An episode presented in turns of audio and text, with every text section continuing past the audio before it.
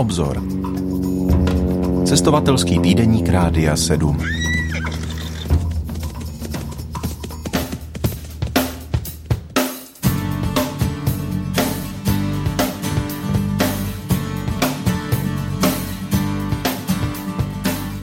Byli jste už někdy v Africe?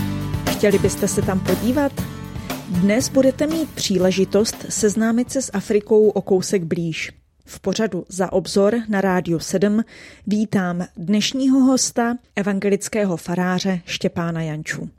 Pořadem vás provází Dana Kenningová.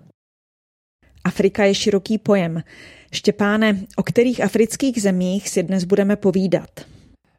Já jsem měl možnost navštívit hned tři země, a to nejprve Ugandu, potom kousíček Jižního Súdánu, ten je asi nejexotičtější, a na závěr ještě zpátky přes Ugandu jsem měl do Keni, do Nairobi. Afrika zní dost exoticky a mě osobně i nebezpečně.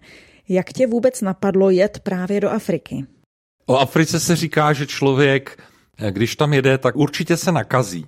A buď tak, že už se tam nikdy nevrátí, anebo že se tam chce vracet furt. A my jsme před 25 lety tam byli poprvé, strávili jsme půl roku v Keni s, s mou ženou a na mě se to podepsalo teda velmi výrazně a od té doby jsem moc chtěl jako někdy se tam zase podívat. Ani jsem moc nevěřil, že se to podaří, no ale letos tedy se to povedlo. Jeli jsme tam s takovou malou výpravou šesti členů ze spolku pro Jižní Súdán. To je české združení, které podporuje různé křesťanské a dobročinné projekty, hlavně v Jižním Súdánu. A nebo pro lidi z Jižního Súdánu. A tenhle spolek, ty výpravy tam, někteří kluci už tam byli po páté nebo tak nějak za těch posledních 10-12 let, ale já teda poprvé.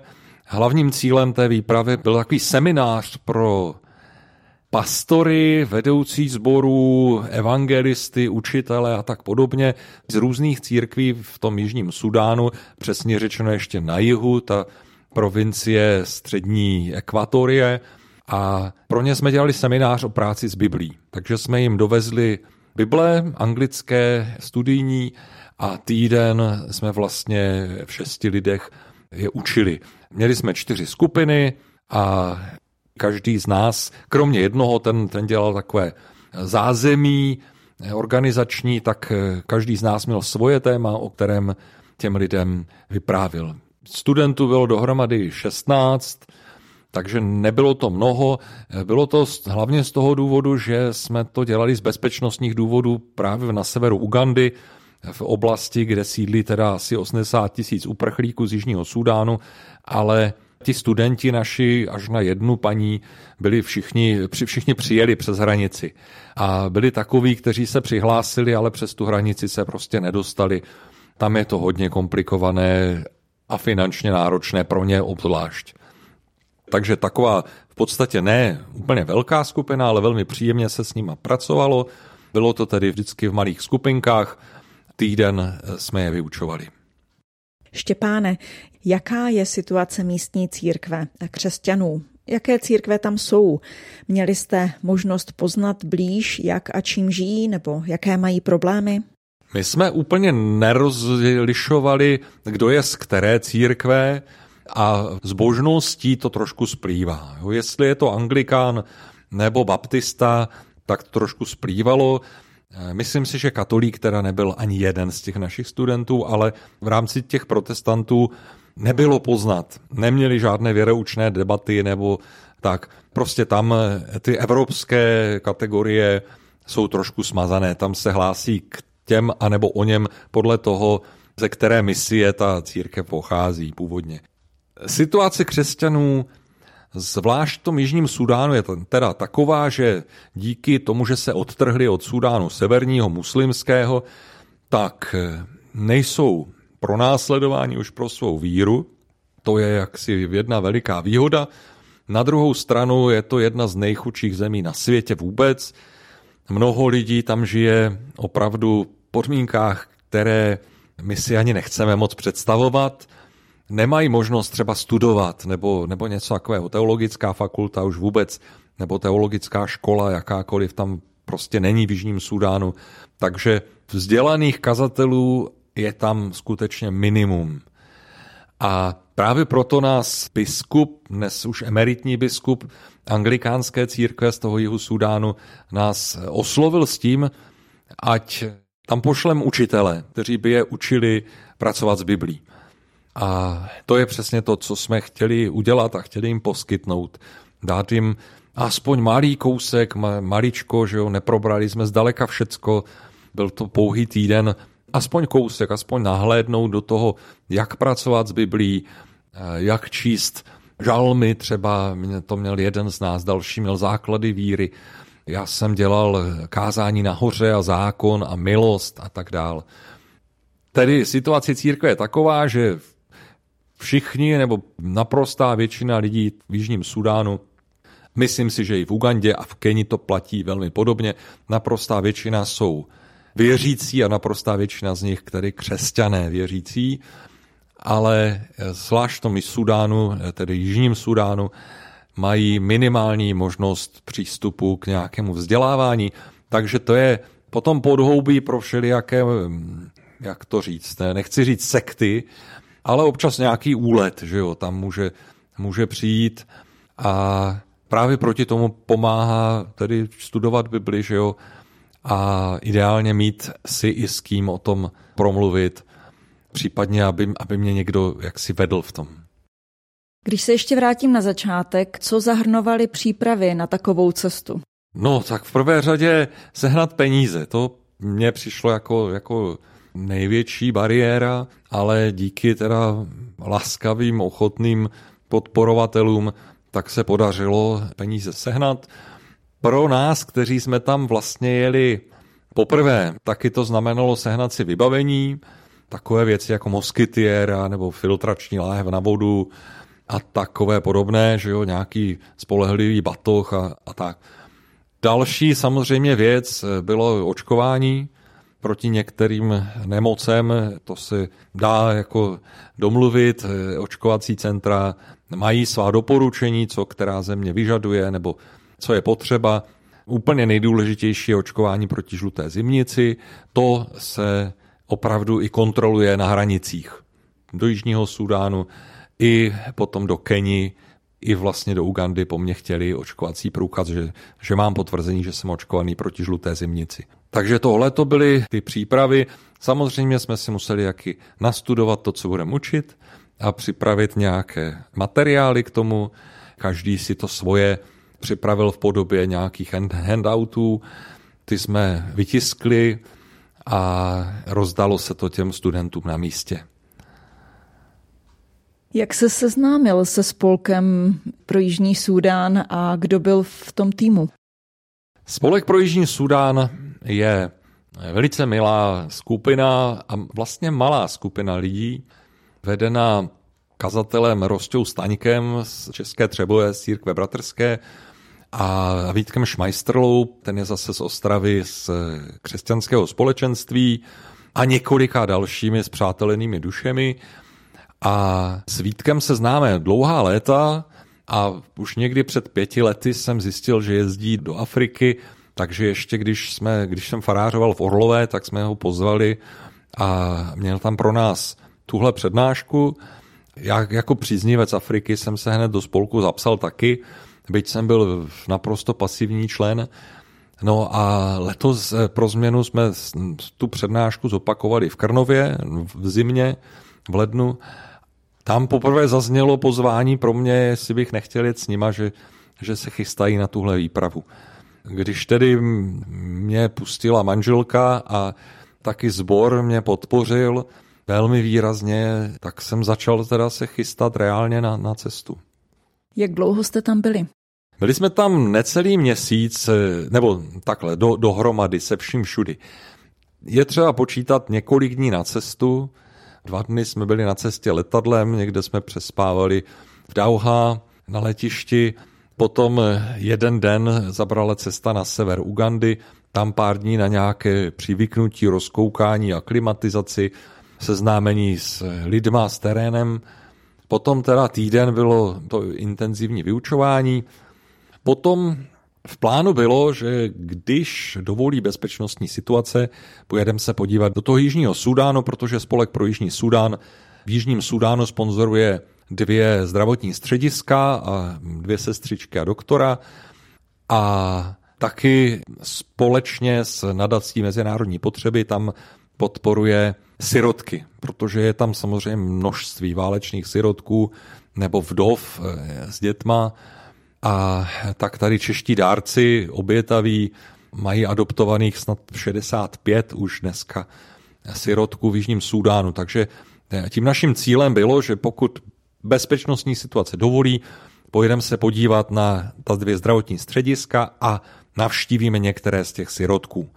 Nakonec původní plán byl, že to bude třeba na otočku jenom nebo jednu noc. Nakonec jsme tam byli noci tři vlastně, takže pět dní s cestama. A bylo to velmi silný zážitek. Pak jsme se vrátili zpátky do Ugandy, podél hranice jsme se vraceli zpátky s jedním dnem odpočinku v Národním parku Kidepo. A já jsem se pak odloučil od skupiny, která jela zpátky do Entebbe a odlétala domů a ještě na dva dny jsem potom jel do toho Nairobi, což je celodenní cesta autobusem a tam jsem byl u kolegy, spolustudenta bývalého Mešaka, kterého jsem velmi rád navštívil a viděl jsem ty jeho projekty ve slamech v Nairobi. Ty jsi říkal, že to byl hodně silný zážitek v tom Jižním Sudánu. V čem konkrétně? Ta krajina je hrozně krásná a lidi jsou velice milí. Kromě tedy celníků na hranicích, to jsou takový kalverové místní, ale jinak lidé jsou velmi příjemní, milí, vstřícní a, a pohostinní. My jsme tam byli vlastně v malé vesnici, nebo v takové vesnici u hlavní cesty, takže taky to prostředí je příjemnější než třeba velkoměsto. V tom Jižním Sudánu jsme byli hlavně v, v jedné škole ve vesnici Aji a taky kolem těch zdravotních středisek, ale hlavně jsme se podívali do té školy, kde nám věnovali celé dva dny, vlastně jeden den bylo takové jako veliké schromáždění, kde každý musel promluvit aspoň něco, nebo zaspívat, nebo, nebo zahrát scénku a, a celý den jsme se takhle zbavili a děti tancovali a tak dál. Jeden den jsme byli vlastně na bohoslužbách, začali jsme nedělí, protože jsme přijeli v sobotu večer, takže v neděli byly bohoslužby, v pondělí jsme měli ten den ve škole, druhý den potom v úterý jsme měli ještě jeden den ve škole, kdy jsme se měli možnost podívat, jak funguje skutečné vyučování v té škole. Takže vesnická škola v Jižním Súdánu, která dělá obdivuhodnou práci pro děti z rodin, které třeba nemají, nemůžou si dovolit ani koupit sešit. Jo nebo, nebo něco takového. Tak my jsme byli pro ně určitě taková velká exotika a oni zase pro nás. Zajímavé bylo taky to, že vlastně čtyři z učitelů nebo pracovníků té školy byli našimi studenty na tom semináři prvním. Takže už jsme znali některé z nich, byli jsme dobří přátelé. A to bylo taky milé vidět, jak skutečně ti naši studenti žijí. Takže v tomhle to určitě bylo silné. A potom je spousta věcí, o kterých člověk musí přemýšlet. Jo?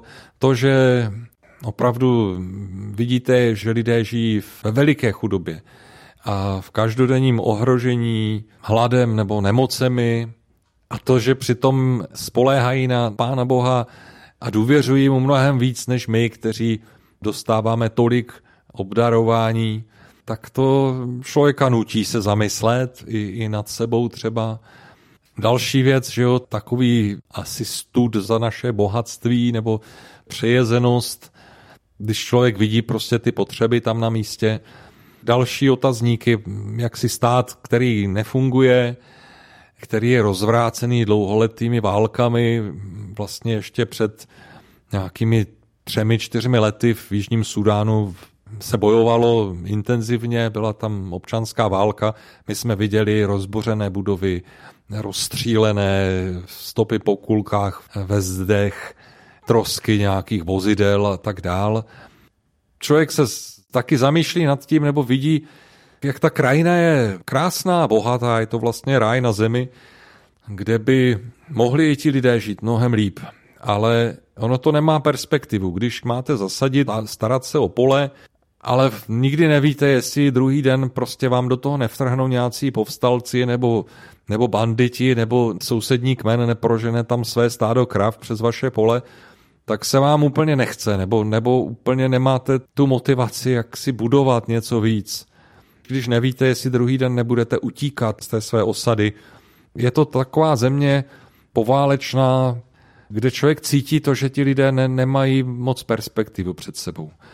A je to velký rozdíl třeba oproti té Ugandě, která na severu taky ještě před 20 lety taky se tam válčilo, ale přece jen 20 let už pomohlo trošku nějaké rány zahojit a už je vidět, že je to jaksi stabilnější.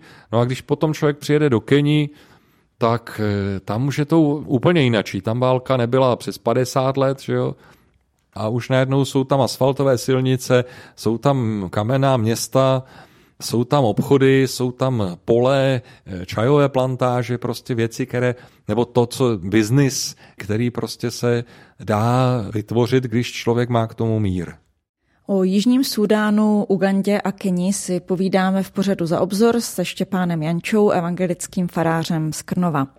Když mluvíš o občanské válce, tak mě napadá, jak je to bezpečné v těch zemích, kde jste byli. Kenia je v zásadě bezpečná s určitými výhradami, ale to si nechám nakonec, když tak. Uganda je dneska taky bezpečná země, kam jezdí turisti a s výjimkou několika pohraničních oblastí na straně Konga, kde prostě je válečný stav neustále, tak tam občas asi může být nebezpečno, ale jinak Uganda je dneska, chvála bohu, v zásadě bezpečná země, kam je možno cestovat. Jižní Súdán je země, kam naše ministerstvo nedoporučuje cestovat. Takže se považuje za, za zemi, kde se může stát cokoliv. Pocitově za nás my jsme se cítili dobře. Neviděli jsme žádné ohrožení nebo necítili jsme žádné ohrožení. Jak říkám, v té malé vesnici všichni nás znali, všichni o nás věděli, všichni nás tam vítali, byli jsme dobří kamarádi. Na druhou stranu, než jsme se tam dostali, museli jsme projet přes celnici, že jo, což bylo dvě hodiny prostě čekání a v podstatě vyjednávání o úplatku, za který nás tam pustí. A potom každých, já nevím, 10 kilometrů na silnici checkpoint, kde seděli nějací vojáci. Blíž k hranicím byli jedovatější, takový jako otravnější. Dál od hranic byli spíš pohodoví, většinou naši řidiči s nima promluvili pár slov a byli docela milí ti vojáci. Přímo v Aji je vlastně taky vojenská základna malá, protože tam je řeka a přes ní vede most jeden na, na té jediné asfaltové silnici, která v Jižním Sudánu je. Takže je to strategické místo a proto tam opravdu hlídají vojáci a tohle to jako musí si dávat pozor, ale zrovna v tom AI, jak říkám, tam nás znali nebo věděli o nás, nijak jsme se necítili nebezpečně nebo ohroženě. A v té Keni jsou jaká nebezpečí?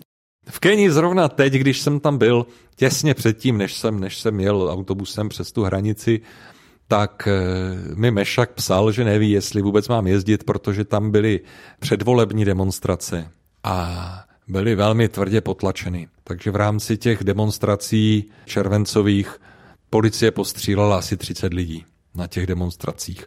A samozřejmě spoustu dalších bylo zraněno, ale bylo tam přes 30 mrtvých. A proto taky Mešak měl trošku obavy, aby někde ten autobus prostě nenarazil na nějaký zátaraz nebo nějaké demonstranty. Ale nakonec nebyl žádný problém vůbec, neviděl jsem ani žádné následky něčeho takového. Jenom potom, když jsme s Mešakem byli na, na návštěvu v jedné škole ve Slamu, paní ředitelka si posteskla, eh, říkala, že v rámci těch demonstrací ten DAV jim vykradl školu, ukradl jim jídlo, které tam měli pro ty děti a tak si posteskla, že učí zadarmo jejich děti a, a oni jim ještě ukradnou to jídlo, které pro ně mají. Proto jsem říkal, že jaksi Kenia je bezpečná, jenom s touhletou výhradou konkrétní chvíle v tom letošním červenci. Když už jsme v Keni, můžeš povyprávět trochu o Mešakovi, o tom, co tam dělá a jaká pro tebe byla návštěva i třeba návrat do Keni po dlouhé době? Mešak Okumu je vlastně náš spolužák z fakulty, který studoval v Česku před těmi 30 lety. Velmi jsme se kamarádili tenkrát. On byl inspirací toho, že jsme pak na půl roku byli v Keni s manželkou a Teď jsem teda byl hrozně rád, říkal jsem si, když už letím 9000 kilometrů do Ugandy, tak už nějakých 600 kilometrů do toho Nairobi prostě si nemůžu odpustit, abych Mešaka nenavštívil po 20 letech, co jsme se neviděli. Bylo to velmi milé, měl jsem možnost bydlet u něho dva dny nebo dvě noci, seznámit se s jeho rodinou, což jsem vlastně nikdy předtím tu možnost neměl. A kromě toho mě Mešak tedy vzal na takovou cestu po svých projektech. On je tedy pastorem letničního sboru v městečku Ngong, což je vlastně satelitní městečko Nairobi, takové předměstí, že jo, Nairobi je obrovské město s asi 15 miliony obyvatel, nevím úplně přesně, ale tak nějak. A ten Gong je podstatě na předměstí, na kopci, kousek nad, nad Nairobi, takže nadmořská výška je skoro 2000 metrů. A tam Meša, který slouží jako jeden z pastorů letničního sboru, Zároveň ten sbor tam provozuje taky školu pro chudé děti, protože a speciálně Mešak učí všechny křesťany, ke kterým se dostane, tak je učí, že ať máš jak málo chceš, vždycky můžeš najít způsob, jak tím posloužit někomu druhému. Takže ten sbor, i když nemá moc peněz, nechodí tam nějací boháči, tak dokážou zafinancovat školu z vlnitého plechu pro 40 dětí, 50 no, a tři učitelky nebo tak nějak. Potom mě Mešak vzal do nairobských slamů. Největší nairobský slam Kibera je zřejmě nej, druhý největší v Africe vůbec a žije tam asi milion lidí na to se jenom odhaduje, jo? to vlastně nikdo neví přesně, ne, neexistuje tam přesný součet, ale dohromady mají přibližně pět kilometrů čtverečních. Tady tahle ta horda obrovská lidí. Je to takové moře vlnitého plechu, mezi tím jsou uličky, ve kterých jsou malé obchůdky, hospůdky, ale samozřejmě eh, Běloch sám by se tam neměl teda odvažovat, to by mohlo dopadnout špatně. S Mešakem jsem byl samozřejmě s doprovodem. Navštívili jsme dvě školy, které takové soukromé. Je pravda, že v té Kybeře na ten milion obyvatel je jedna jediná státní škola. Jedna jediná, sice pojme tři tisíce dětí, ale to je hrstka jenom, že jo. Takže spousta dětí tam vyrůstala bez nějaké možnosti vzdělání. No a my jsme viděli paní, která před lety absolvovala nějaký Mešakův kurz takový vzdělávací, kdy právě jim říkal, nebojte se, i když nemáte moc, tak můžete něco začít. A paní říkala, no začínali jsme před sedmi lety s hlídáním třech dětí. Tři děti hlídali jako operky, dneska mají 500 dětí, 14 učitelů. No, tak rychle to, to vyrostlo. Jsou závislí na darech lidí, dostali nějakou, nějakou budovu nebo nějaký prostor. Zase to jsou chaloupky z vlnitého plechu, v tom moři vlnitého plechu. Mají tam tedy několik tříd, že od mateřské školky úplně pěti dětičky až po nějaké 12 leté, 13 leté, 14 leté. Ty děti se učí různé věci, samozřejmě takové jako základní, a výhoda je toho, částí toho je, že dostanou nějaké jídlo, dostanou nějaký porič na svačinu a, a třeba rýži nebo ugali k obědu. Takže ta rodina, když tam to dítě má, tak ví, že to dítě nebude podvyživené. Obě dvě ty školy, které jsme navštívili, fungovaly velmi podobně, vznikly velmi podobně. Vždycky to byla nějaká dáma odvážná, která to prostě táhne a s podporou tady Mešaka a taky, myslím si, i českých podporovatelů a dárců. V pořadu za obzor se Štěpánem Jančou si povídá Dana Kenningová o afrických zemích, Jižním Súdánu, Ugandě a Keni. Na chvilku bych se chtěla zastavit u prostředí a u přírody. Už si zmínil, že v Súdánu je nádherná příroda. Můžeš to trošku popsat, abychom si to mohli představit, jaké je tam klima? Když se řekne Afrika, já si představím hlavně horko, ale nevím, jestli to tak je. I v Ugandě, i v Jižním Sudánu nám horko bylo. Tam jsme měli opravdu já přes 30, snad i v noci. Nevím, jestli se to dá jako tak jednoduše zhrnout, protože jak Uganda, tak Jižní Sudán, tak Kenia mají různé typy krajin. My jsme teda měli možnost, nebo i já, já s tou cestou do Nairobi jsem projel asi 2000 kilometrů dohromady, takže velký kus země. Jsou tam nížiny, jsou tam vysoké hory, to možná ani nevíme, že v, v Ugandě třeba mají pětitisícovky. A kolem Nilu na té hranici Ugandy, Sudánu jsou dvoutisícovky, jo, taky, takže jsou tam kopce, jsou tam roviny, potom dál Jižní Sudán, ale to už je část, kam jsme se ne, nedostali, tam potom je největší bažina na světě, tam celý sever Jižního Sudánu je, je prostě bažina nilská, ale tam jsme teda nebyli, tam jsme se nedostali. Jinak v podstatě ta krajina je taková, takový buš, vysoká tráva, takže když jdete po té cestičce, tak nevidíte nic než tu trávu a občas nějaké křoví, palmu nebo nějaký strom. My jsme teda chodili v podstatě jenom v okolí té vesnice, takže moc daleko jsme se nedostali. Nebyl tam nedostatek vody. V té oblasti, kde jsme byli my, to je opravdu blízko Nilu. Přímo k Nilu jsme se nedostali, tam je národní park a tam se nedá jít bez zaplacení vstupného a bez eh, nějakých dalších věcí. Takže přímo Nil jsme viděli jenom z mostu, když jsme ho přejížděli. Ale eh, jinak tam přes Aji tekla řeka docela taková pěkná vodnatá, takže tam není nedostatek vody, proto tam tak bují vegetace krásně a v podstatě co tam zasadíte, to tam vyroste. Jo? I z tohohle důvodu by to mohlo být jako ráj pro ty lidi, kteří tam žijí. Že? Co se týče jako divoké přírody, jo, kterou si asi představíme u nás, když se řekne Afrika, si představíme stáda buvolů a slony a lvy, tak eh, to je pohádka. Myslím si, že ve většině Afriky, nebo aspoň v té obydlené většině Afriky, tyhle ty zvířata jsou prostě zatlačené někam do těch národních parků, anebo jsou snězeny. Tam, když se vyskytne něco živého, jedlého, tak prostě je to chyceno a snězeno. Takže mezi lidma, nebo tam, kde jsme se pohybovali ve vesnicích, městech, tak uvidíte kozy, krávy, slepice, ale divokých zvířat v podstatě ani nějakou opici. Je, ještěrky jsme viděli, jednou nám někdo přinesl ukázat želvu, kterou chytili někde v buši a tu si pečlivě hlídali, protože si ji nesli na večeři, že jo? A stejně tak v AI tam nám ukázali chyceného dikobraza pro změnu.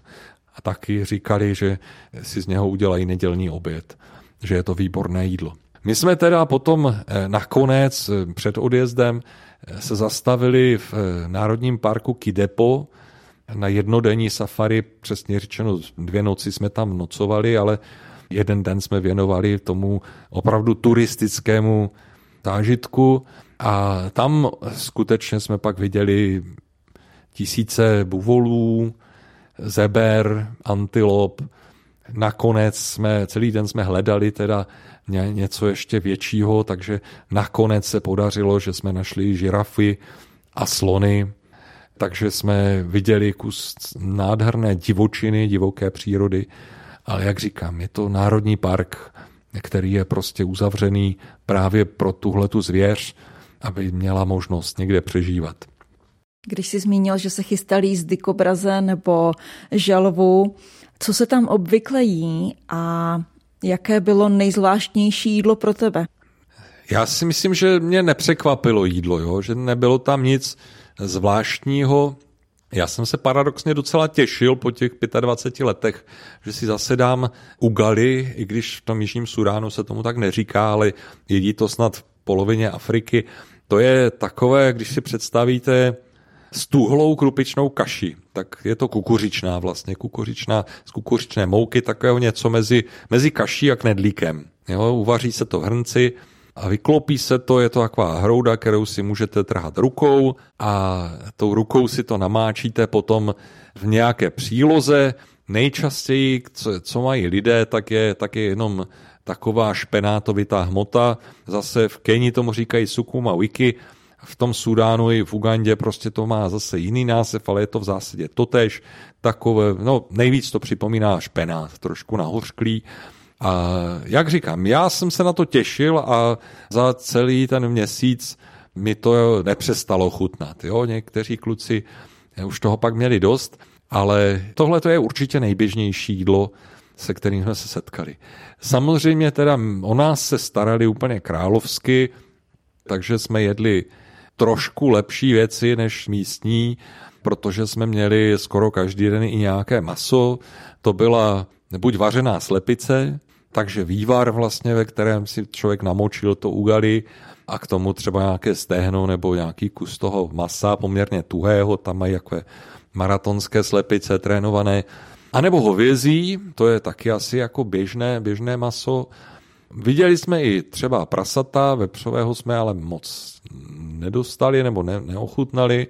Kromě těchto věcí taky eh, oblíbené jsou fazole, občas třeba byly vajíčka. Možná, že úplně nejzajímavější, co jsme jednou dostali, nebo dvakrát, bylo, byla buráková omáčka. A samozřejmě pro nás trošku exotické jsou třeba vařené banány, jo, banány na vaření zelené, nebo kasava. Kasava je takový kořen, nevím, jestli to se dá přirovnat trošku jako chuťově k bramborám, ale je to, je to prostě keř, jehož kořeny se dají osekávat a, a uvařit a, a jíst. To asi bylo naše jídlo. Ale jak říkám, o nás se starali všude, kam jsme přijeli, tak nám zajistili nějaké kuchařky. To byly takové naše sudánské princezny, které se hrozně hezky o nás starali a měli jsme dost co jíst. A jaké jste měli ubytování? My jsme se připravovali na takové táborové podmínky, jak si bez elektřiny, takže jsme všichni vezli nějaké powerbanky, ať můžeme nabíjet ty naše telefony nezbytné a tak. Eh, moskytiéry jsme si vezli sebou. Eh, nakonec teda jsme po každé bydleli úplně, řekl bych, jako oproti očekávání přepichově protože v Palabeku, v tom uprchlickém táboře, kde jsme měli ten seminář, tam nám eh, bratr biskup pronajal dům, zděný dům, kde jsme byli po dvou vlastně v pokojích. Byla tam sprcha s tekoucí vodou, splachovací záchod, takže takovéhle výdobytky civilizace a dokonce tam na střeše byly, byly solární panely, takže jsme měli přes den elektřinu, takže jsme mohli nabíjet telefony, používat notebook, dokonce to utáhlo ledničku, jsme si mohli ochladit třeba vodu. Tohle to bylo v tom prchlickém settlementu, jinak místní žijí v takzvaných tukulech, což je vlastně kulatá, půdorysem kulatá eh, chajda, do kruhu natlučete kůly do země, se pak dobře pamatuje, když řeknete tukul, tukul, tukul, tam kůl a dohromady se to jmenuje tukul. A mezi to se dají buď cihličky, nebo, nebo se to prostě vyplácá hlínou a na tom je střecha se nějakých palmových listů nebo, nebo rákusí, takové došky vlastně. A je to poměrně chudé obydlí, ale je pravda, že tam vlastně lidé žijou hlavně venku. Že do toho tukulu se chodí v podstatě spát, anebo když jako hodně prší. To my jsme vlastně úplně nezažili. Zažili jsme nějaký slejvák jeden, ale jenom jednou. Co teda musím říct, že když jsme vešli do Tukulu, zjistili jsme, že je tam minimálně o 5 stupňů míň než venku. Že to krásně chladilo, velmi příjemné ovzduší. Ale nakonec my jsme v Tukulu teda nespali, protože když jsme potom dojeli do Jižního Sudánu, tam jsme bydleli v takovém kdysi asi luxusním středisku, dneska hodně za, zašlem, ale taky jsme měli vlastně zděnou budovu, každý svůj pokojík, dokonce s koupelnou, se sprchou a s plachovacím záchodem a s moskytiérou, takže jak říkám, zase velké pohodlí. Když člověk pak přijede na to safari, na to, na to, které je dělané pro turisty, tak to je úplně jako, jak kdyby se dostal do jiného světa. Tam samozřejmě sice je to stan, ale, ale s plným komfortem a s obsluhou, že se člověk až stydí za ty turistické maníry. Potom dál na cestě jsme bydleli buď v nějakých guesthousech, a nebo já nakonec dvě noci u Mešaka, což zase je poměrně asi na poměry té země celkem pěkný, má domeček, zděný, takže z postelí a, a tak. Takže jsme si žili líp, než jsme čekali. Byli jsme připraveni na polní podmínky a nevadilo nám zas tak moc, že jsme nemuseli. Pomalu se blížíme k závěru. Když se teď po návratu domů, už je to několik měsíců, ohlížíš zpět, Jaké dojmy to v tobě zanechalo, co tě nejvíc ovlivnilo, co třeba bylo pro tebe těžké zpracovat po návratu domů, anebo jaký byl tvůj nejkrásnější zážitek? Nevím, jestli dokážu říct nějaký nejkrásnější. Já jsem byl velmi nadšen nebo velmi rád, že se to podařilo. Tím nemůžu říct, že všechno bylo jenom jako krásné ty zážitky, spíš hluboké. Jo? Třeba řešili jsme tam situaci holčičky, která je sirotek, žije v rodině jedné z těch našich studentek a byla dlouhodobě nemocná, nebo už delší dobu postonává a náš doktor Charles říká, mám podezření, že by to mohla být tuberkulóza, ale nemám prostředky, jak to prověřit. A potřebovali bychom 100 dolarů, abychom ji dostali do, do Džuby, do hlavního města, do nemocnice, kde o to umí diagnostikovat a v případě, že to potvrdí, aby dali aspoň základní léčbu. 100 dolarů bylo nepřekonatelná, pro ně nepřekonatelná bariéra k tomu, aby ta 14-letá holka mohla žít normálně.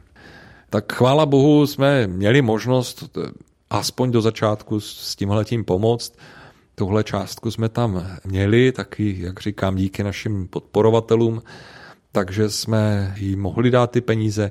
Bohužel se pak potvrdilo, že skutečně tuberkulózu má a teď jak si ta léčba bude vyžadovat další náklady a další prostředky. Ale je to tak, zase člověk zamyslí nad tím, jak my sice skůhráme, naříkáme jako nad naším zdravotním systémem, ale vůbec si nedokážeme představit, co máme. U nás prostě ta zdravotní pojišťovna tohle to vyřeší a žádné dítě nemusí jak si se bát, že, že umře na nemoc, která se dá léčit, jenom proto, že prostě na to nemá finance. Takže to byl jeden silný zážitek. Potom třeba silné bylo, bylo setkání nebo konfrontace našeho akademického výkladu Bible s realitou místní. Jo. Jedna věc, tedy hluboká víra všech těch našich studentů, oddanost Pánu Ježíši Kristu, spoléháním na něj modlitby, to, že jak si očekávají zázrak neustále a počítají s ním, ale taky třeba potom v debatě, když jsme probírali, jedno z mých témat bylo třeba odpuštění. Na závěr po tom týdnu jsem se jich ptal všech těch skupinek, co, co, jestli tam bylo něco, co, co je oslovilo nějak. A hodně mě oslovilo to, že minimálně polovina těch mých studentů říkalo, že to odpuštění je téma, které oni potřebovali slyšet. A to jsou lidé, kteří všichni ve válce přišli o někoho blízkého. Jo, přišli o manžela, manželku, děti, strýčky, tetičky. Prostě všichni někoho ztratili před nedávnem ve válce. V tom konfliktu všichni měli, měli důvod na někoho být naštvaní, rozmrzelí, nenávidět ho. A tak když takovýhle člověk pak řekne, že odpuštění je téma, které potřeboval slyšet, tak to je něco jako jiného, než tady u nás, kdy většinou jsme naštvaní, protože sousedová hruška přerůstá přes náš plot nebo někdo se na nás křivě podíval.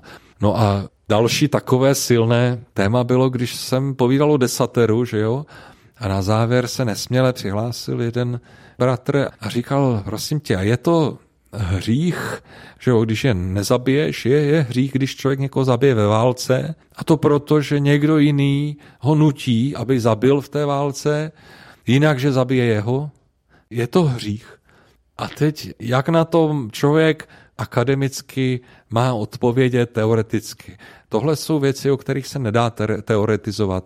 Tohle jsou věci, kdy opravdu musíme spoléhat na to, že pán Bůh rozumí, proč děláme věci i třeba špatné někdy a, a že jeho milosedenství je prostě větší než naše poučky nebo i, i větší než ten zákon.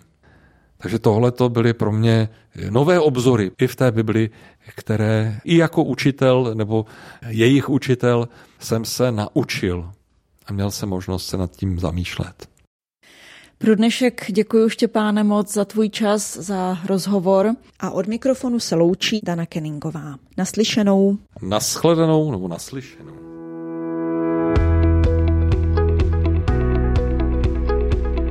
Podcast vznikl na Rádiu 7, které žije z darů posluchačů.